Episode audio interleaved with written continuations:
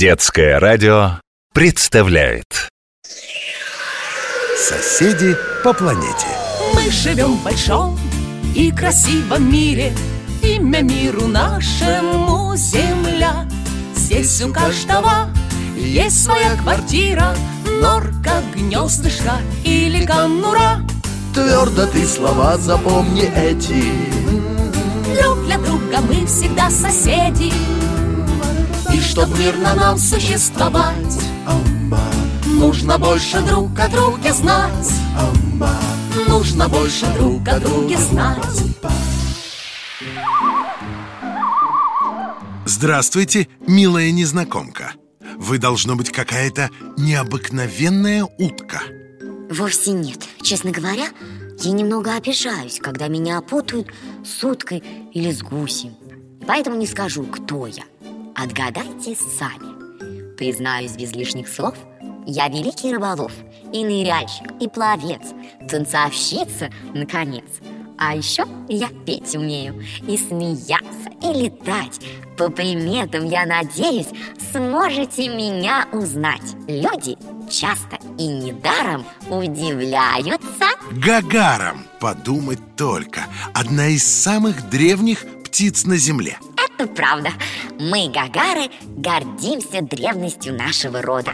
Еще сто миллионов лет назад наши ближайшие предки уже жили на планете.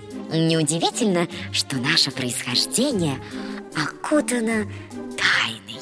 Да, ученые до сих пор спорят о происхождении этих удивительных птиц Конечно, есть у нас некоторые сходства с другими водоплавающими птицами. Тело напоминает гусиное, а шея как у утки. Но приглядитесь повнимательнее. Клев у меня не плоский, а острый, как у аиста или журавля. К тому же наши крылья и хвост немного короче утиных. Скажу вам по секрету, это семейная особенность. Ведь наши дальние родственники – пингвины. У них, как вы знаете, крылья совсем крошечные, поэтому они вовсе не могут подняться в воздух. А гагары летают довольно быстро Правда, полет их обычно короткий и прямой Делать резкие повороты и менять скорость полета им не удается Приходится быстро и резко опускаться на воду, а потом еще долго скользить, пока не удастся остановиться. А чтобы взлететь, мы должны разбежаться по воде. Что ж, летать не самое любимое наше занятие. И ходить по земле мы тоже не очень хорошо умеем. По суше гагарам приходится практически ползти на брюхе Зато в воде эти птицы охотно проводят почти все время Гагары одинаково хорошо чувствуют себя и на поверхности воды, и на глубине Плывущую птицу нелегко разглядеть Из воды выглядывает только голова На плаву мы отдыхаем и даже спим.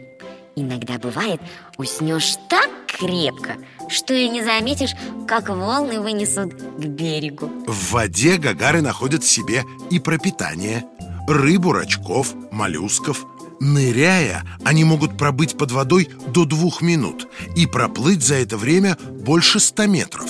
Наши ноги, такие неуклюжие на земле, под водой превращаются в отличный руль А короткие крылья работают как весла. Даже самая быстрая рыба не сбежит. Селятся гагары в основном в холодных северных краях В тундре и в Сибири. По берегам озер можно встретить гнезда гагар. Обычно это просто утоптанные кучи влажного мха и водорослей.